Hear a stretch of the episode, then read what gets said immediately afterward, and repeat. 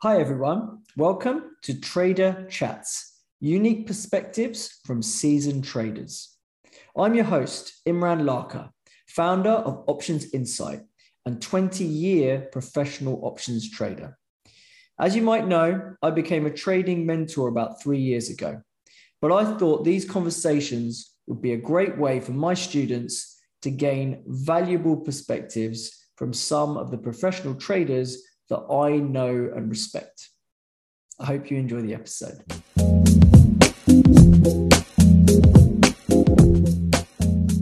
The title of today's Trader Chat is Can Trading Skills Save Lives? The reason I've invited Shabs to the channel, he's a good friend of mine and he's been a trader for a long time. And I think he brings a unique insight into how trading skills can be transferable to other professions. So, Shabs, do you want to tell us a little bit about yourself? Yeah, uh, thanks for inviting me on. So, um, my name is Shabs. Uh, I've been a trader for about 20 years. Um, banks, hedge funds, and family offices. So, we've called this uh, episode Can Trading Skills Save Lives? So, um, do you want to tell us a little bit about kind of when your dad was ill and how you kind of coped and, and the sort of thought processes you were going through? Yeah, sure. Um, as you know, that uh, you know it was a big episode in my life. Um, and my father was severely ill on the day the Japanese tsunami hit. I still remember the Japanese tsunami. Uh, and my brother and I, we both flew out and we were on the ground in India in 24 hours. Um, he took a different flight, but you know, we were on the ground, went to see the doctor, asked a very basic question like, can I have your number if I have any questions? And his response was, no, I don't give out telephone numbers. Um, you can sure. imagine, you know, the last time I saw my father, he was perfectly fit, and now he's in a hospital bed, struggling to breathe. He, he looks a shadow of himself. Um, and so when you ask a doctor, do you mind if I call you if I have some questions? Given it is literally life and death, yeah. I would expect an answer like, of course, here's my number, here's my assistant's number. Mm-hmm. Um, from that, I realised very quickly we're going to have to do a lot of the research and investigation ourselves. Um, luckily, my sister-in-law is a doctor, and she's a very good doctor, but she's not a lung specialist. But still, that was that was a very good resource that we could rely on, ask questions to. So, what you were re- were you like reading up on it, reading books all the time about well, the condition and stuff like no, that? No, I mean, uh, you know, kind of to alluding to what I said earlier, our primary objective was to get my father better. Right. And we're not doctors. My brother's not a doctor, and I'm not a doctor. So the first thing to ask was, what are the main markers, that's what we asked my sister-in-law, what are the main markers that we should look for in his data to see whether he's deteriorating or he's improving or, you know, when you ask someone how's he doing, mm. the answer is always he's doing good. Well, what does that mean? Mm. You can't quantify it. Right. Uh, and as you know, there's thousands of bits of data, but there are certain key markers Metrics. that, that right. doctors will look at. So then when we understood, okay, these are the three main markers that we need to track, mm-hmm. I remember. Which, which, were? What were they? I think there was the inf- infection marker, the inflammation marker, and obviously his oxygen saturation because he was a lung patient. And, okay. Um, right. um, so now we knew, okay, these are the things we need to look for. Doesn't mean you ignore all the others, mm-hmm. but um, those are the main markers to look for. And right. every day when I'd walk into that hospital, before I'd even say good morning to my dad to see how he was during the night, I'd open the file and I just checked those three markers. I was obsessed by those three data points. Yes, yeah, so you don't even need to ask the nurses or the doctors how he's doing. You just look at how those numbers are changing. Exactly. Because right? if you ask the nurse how was his night, very good. To me, it means it, it literally has zero value. Okay. Now, when I open the file, I can see, oh gosh, yeah, that was good. Oh, that reading was bad. And now you can sort of get a picture of how he did during the night. Mm-hmm. But uh, obviously, the, his condition worsened and we found ourselves in a situation where the doctors were making, to our assessment anyway, mm-hmm. very random decisions. Um, so he was a very poorly patient. Why, as in, what what were they saying? So I'll give you an example. That um, he was a very poorly patient. Um, his oxygen saturation was 85. Your oxygen saturation right now is probably 98, 99. So he was struggling for every breath, mm-hmm. and they wanted to do a lung biopsy. Right. Um, that's our where, feeling, where, you, where you take a syringe. Um, I'm not an expert, but mm. I think it's you take a syringe, you go into the lung, you get a chunk of the lung, and you take it out and you test it. Okay. Um, so it's quite invasive. A very invasive procedure, Yeah. high risk of infection, and obviously, you know, in a person whose lungs not, are not working great, hmm I don't know. I'm, again, I'm not a doctor, but to us, it didn't seem to make a lot of sense. Okay, Um, so the risk reward didn't make sense to you. to me, it didn't make sense. Um, Okay. And so then we asked more questions like, okay, why are we doing this procedure? Like, what are we going to get out of it? Mm. And then it was like, oh, we'll get a diagnosis, we think.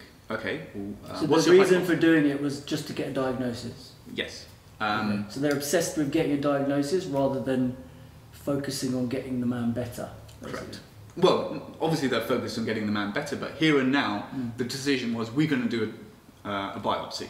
Okay. For us, and when I say us, it was my brother, my sister-in-law, and myself. Uh, we're obviously deciding on this to say, well, okay, what do we think about that? Mm. Um, he wants to do a diagno- He wants to do a biopsy to get this diagnosis. Mhm. So the next question the three of us agreed was, okay, let's say we do get the diagnosis and it confirms their hypothesis. What's the next step? Mhm. What is the treatment? And the treatment would be, oh, we need to give them oxygen support. Okay. If you didn't have the diagnosis, what's the treatment? We would give him oxygen support. So then the value of the diagnosis to us was zero. No marginal benefit. You're taking a lot of risk Right. for pretty much doing the exact same thing. Mm. And this is where trading mentality and trading skills comes in, I guess, right? Uh, well, you don't need to be a trader. It's pretty common sense. Right? I'm Mm. pretty sure most people on the street would be like, that makes no sense to me. Sure, but it's a cost benefit. Yeah, it's a cost benefit. Exactly. It's, Right. it's asking the question. You're taking some risk on here, Mm. some very serious risk. Yeah, You consequences better be compensated. life and death. Yes, right? literally. You're right. Okay. So you need compensation for the risk that you take, Mhm. like in trading. Um, Yeah. Okay. and so then we ask the question, like, okay, well, that doesn't make sense to us. Mhm. Um, and you then go to another step, which you know, which we did have to take. With when I went to visit him in hospital, I literally told the nurse who had prepped him for this procedure to say, no, cancel it. And it's like we can't cancel it without the doctor. And I said, from now on, any procedures that go through need to come through either three of us, one, you know, my brother, my sister-in-law, myself, because we no longer trust your judgment. You can't just go off and do a procedure without me signing off on it, Mhm. um, which didn't go down well. But it sounds like you know you felt very at home in that environment. As in, you walk into a hospital. Normally, people are a bit freaking out. Your family's sick. You know, what was it that made you feel at home in that environment? Um, actually, it wasn't so much being at home. It was um, when when your father's life is at stake. Mm. You're prepared to do anything and everything to make sure he's got the best chance of recovery. That's all we wanted.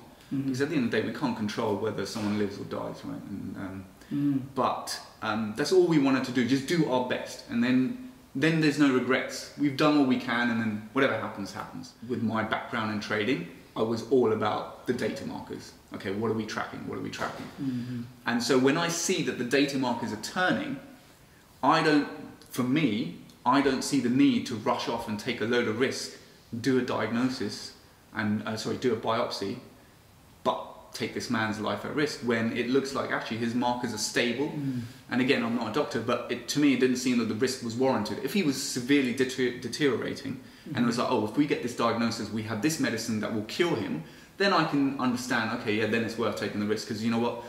We don't have much downside here. Mhm. Um, but when the patient is relatively stable, looks like he's improving, Mhm. why do you want to go take a load of risk on for literally zero upside? As I told you, um, I'd drive around the city in the middle of the night, one o'clock, two o'clock in the morning, with a folder, and I'd ring very, very senior doctors' homes, ring the doorbell, and say, "Please, can you take a look at this file and give me a second opinion, give me a third opinion?" You know, call up doctors in Cleveland Clinic, which are you know, a big institution, pretend to be a doctor just so I could get heard. Dr. Banerjee. Dr. Bennett, sorry, Cleveland Clinic.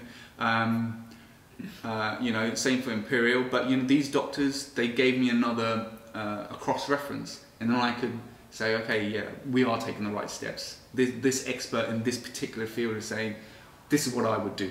Okay, we, we can we can go with that. This is the evidence, or you can present the evidence to them, send them an X-ray, send them the, the data, and they can say, based on this, I don't think the diagnosis with this. In fact, Cleveland Clinic came back and said, if you do this lung biopsy, this patient would die. Wow. So straight away, and that happened. We got that email the morning after we were meant to sign the paper for this, but the nurse in that room saw the hesitation in my sister-in-law and myself and said, "When you sleep it, when you sleep over it tonight, we got the email before we had to make the decision, and straight away we knew, you know, because if we'd signed the form, can you Mm. imagine if he died and I was the one who signed the form because of a poor decision making process, I wouldn't have been able to live with that. From what you're describing, I mean, clearly you you were under an immense amount of pressure, right? Making, deciding whether or not to sign that piece of paper, and you know the consequence of that decision being the life or death of your father. I mean, most people would kind of find that pretty emotional and hard thing to deal with, and then to then be analysing the stats and the numbers and making what I'd say feels like a trading decision. I mean, do you think your career, 20 year career of trading, set you up to be able to be less emotional and kind of cope in that situation better than had you not been in that profession? Yeah, for sure. Right. and and and it becomes a habit. You know, when you're in a habit of questioning and thinking and making decisions, Mm. you're just- Instinct, right? Yeah, it's like with anything in life. If Yeah. you practice something a lot, you're just better than someone who hasn't practiced. Doesn't mean you're perfect, but you're just better. Mhm. And and I think that's what trading allows you to do because we're constantly making decisions. yeah. Um, they might be right or wrong, but you've practiced the process of the decision. And so when you're in a challenging situation in other aspects of life, Yeah. you're just slightly better prepared. It's kind of like an autopilot where you're just Yeah. like, I'm making decisions every single day. I analyze the data, I analyze the facts. I don't get emotional about the situation, and I just make those decisions Exactly. Yeah. So there you have it, people. A, a prime example of how trading skills can save lives. Thanks for joining us today. I hope you enjoyed the episode. To learn more about Options Insight and our trading community, please visit us at www.options-insight.com or you can subscribe to our YouTube channel and also follow us on Twitter at options underscore insight. Until next time. Thanks.